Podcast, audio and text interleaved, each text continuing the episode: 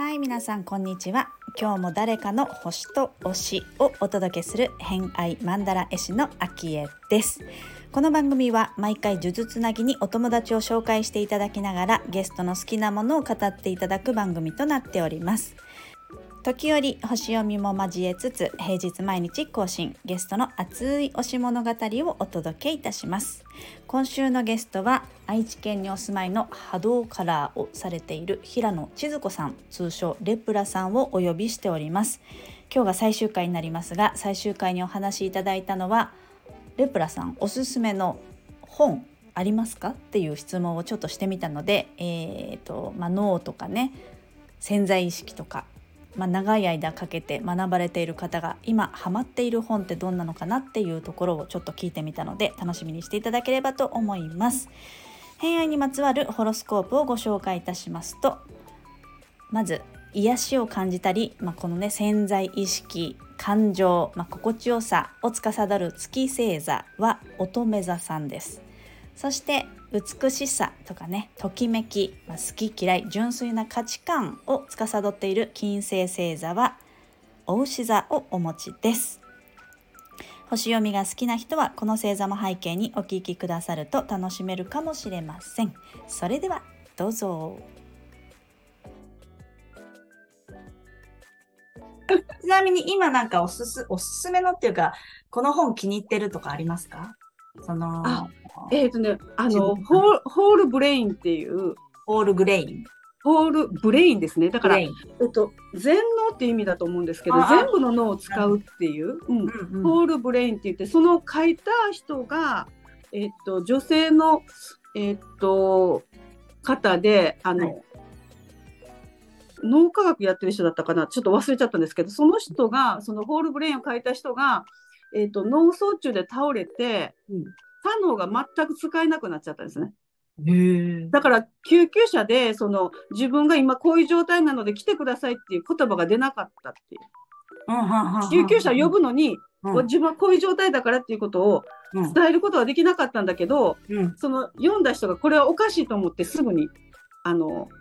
救急車来てくれたっていう、うん、言葉がだから伝わらないからこれ絶対おかしいよなってことでだからなんて救急車を呼びたいんですけどっていう言葉出なかったそうです。その脳卒中で倒れて電話をしたので、うん、周り誰も人がいなくって自分の部屋で倒れてるから、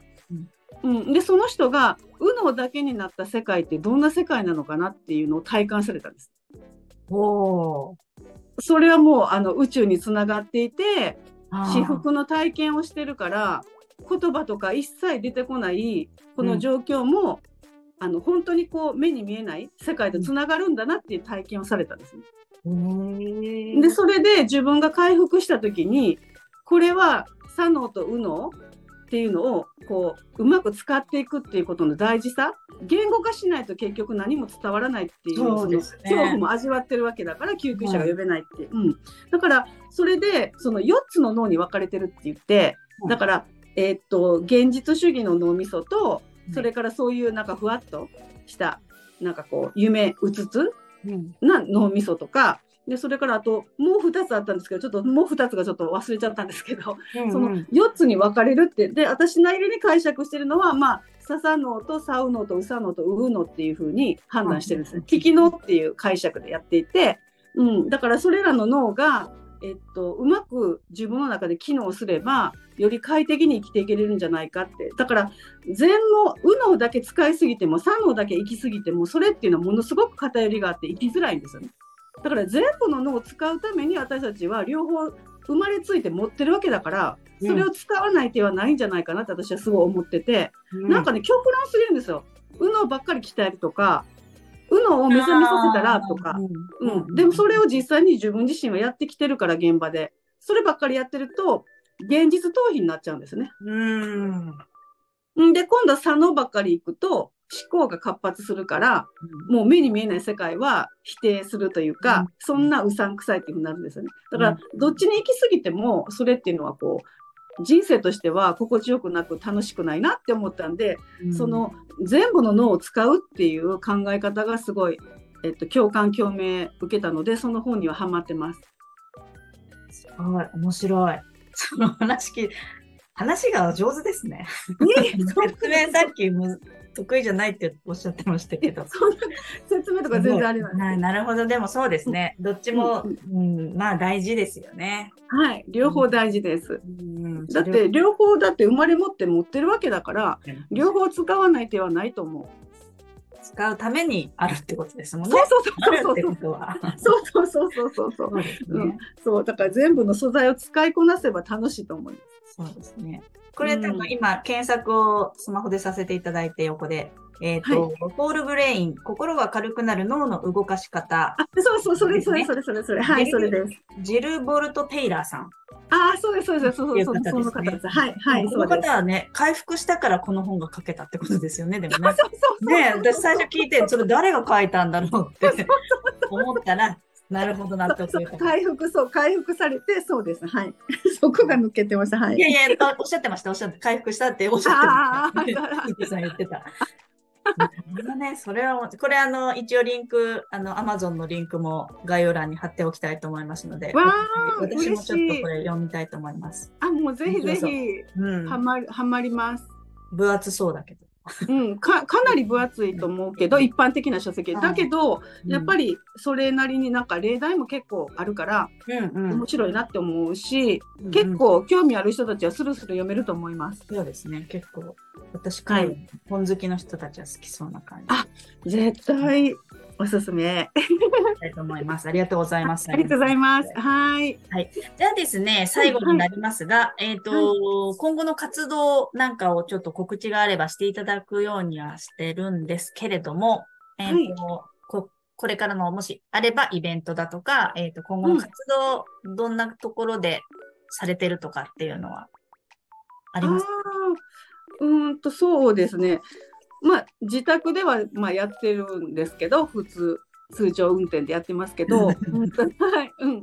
であとは、えー、っとそうですね。いろんな主催の方がいらっしゃるので主催の方が Facebook とかインスタで告知をされるのでそれを見つけたら、えっとまあ、時間とかタイミングが合えばあの参加していただけるっていう形をとってるので。だからあのあとはまあメルマガにたまに載せたりとかあんまりちょっと文章書くのがあんまり得意じゃないので、まあ、大体そういう告知はそういう主催の方がしてくださってるっていう形です。はい、はい、じゃあ、えーと、基本的には、えーと、お住まいが愛知県なので愛知県を中心に活動されて、はい、そうですそうです。はい。今度ね、はい、あのこの配信の日よりちょっと前にはなりますが札幌にもその活動ではい、行きます。来られたって、来られるということで、はい、今だとね、はい、え未来的になりますが、はい、まあそういう、えっ、ー、と、承知されて、どこかのイベントで参加するっていうこともある。はい。ですね。はい、そうです。はい。はい、じゃあ、えっと、千鶴子さんの、えー、活動について、一応あの、Facebook だったりとかっていうのを URL を概要欄の方には記載させていただきますので、えーとご興味ある方はチェックしていただければと思います。ありがとうございます。はい。ということで、えー、以上、偏愛マンダラジオの収録思います。今日はご出演いただき ありがとうございました。ありがとうございました。ありがとうございます。平野千鶴子さんに来ていただきました。ありがとうございます。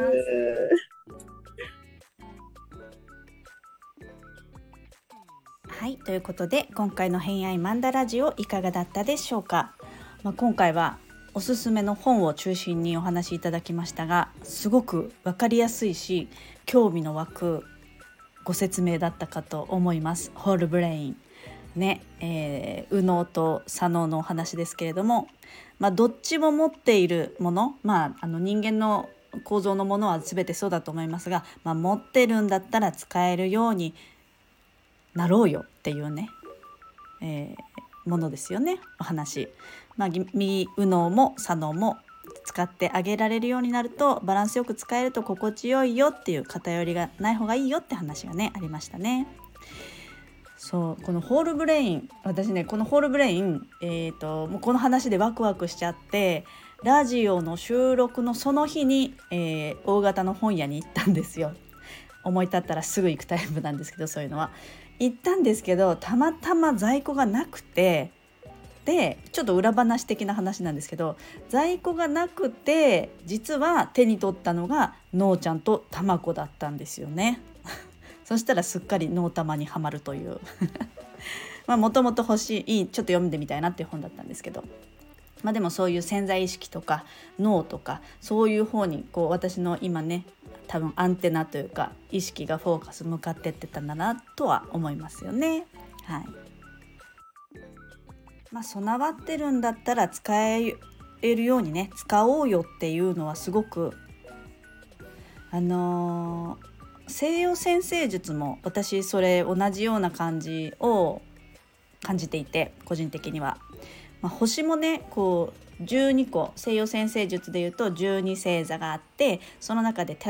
扱う天体っていうのは10個の天体があるんですけれども、まあ、せっかくその天体をみんなそれぞれ10個持っててその10個の天体の使い方はここだよこの場所でこんな風に使うとあなた使いやすいんだよってせっかく備わってるんだったらそれ使わないでなくないっていう風に思うんですよ。そうそうまああの偏愛マンダラジオの方でも、まあ、私が書く偏愛マンダラの方も月星座と金星星座にはフォーカスはするんですけど、まあ、そもそもこの持ってるね。自分の持ってる星って一体何なのかっていうことを知るとあの自分の得意なことだったり、えー、苦手なことだったり、えー、自然とできちゃうものだったりとかあとはやっていってハードルを超えるとこうリーサルウェポンもう無敵の武器になるよっていうね育てば、うんうん、そういったものも分かったりするんでね。もうこれは使わない手はないよっていうのはそのフレーズはすごいね星の方でも感じることだなって、えー、お話をしながら感じてましたね。うん、あとはレプラさんはこう文字をね書いたりするのが苦手だって話ありましたけどそういうのもねあのー、前にその波動から受けた時も言ってたんですけどもうこう自分が不得意なことは得意な人に任せたらいいよっていう話。多分だからレプラさんはそういうのがあんまり得意じゃないから主催の方が全部ねあの打ったり発信したりっていうことをもうまるっとお任せされてるんじゃないかなって、まあ、その方がねあのレプラさんのエネルギーを発揮しやすいところに使っていくっていうことがねできますからね。効率よく。うんうん。はいということで、えー、今日はレプラさん金曜日最終回となります。また来週からは新しい方がゲストに。今度のお話はねサウナとか札幌の方がゲストなんですけれども、うん、サウナ界隈のお話をしてくださるのでそちらも楽しみにしていただければと思います。レプラさんご出演いただきありがとうございました。ということで本日もお聴きくださりありがとうございました。今日も良い一日をお過ごしください。偏愛マンダラ絵師の秋江でした。ではまた。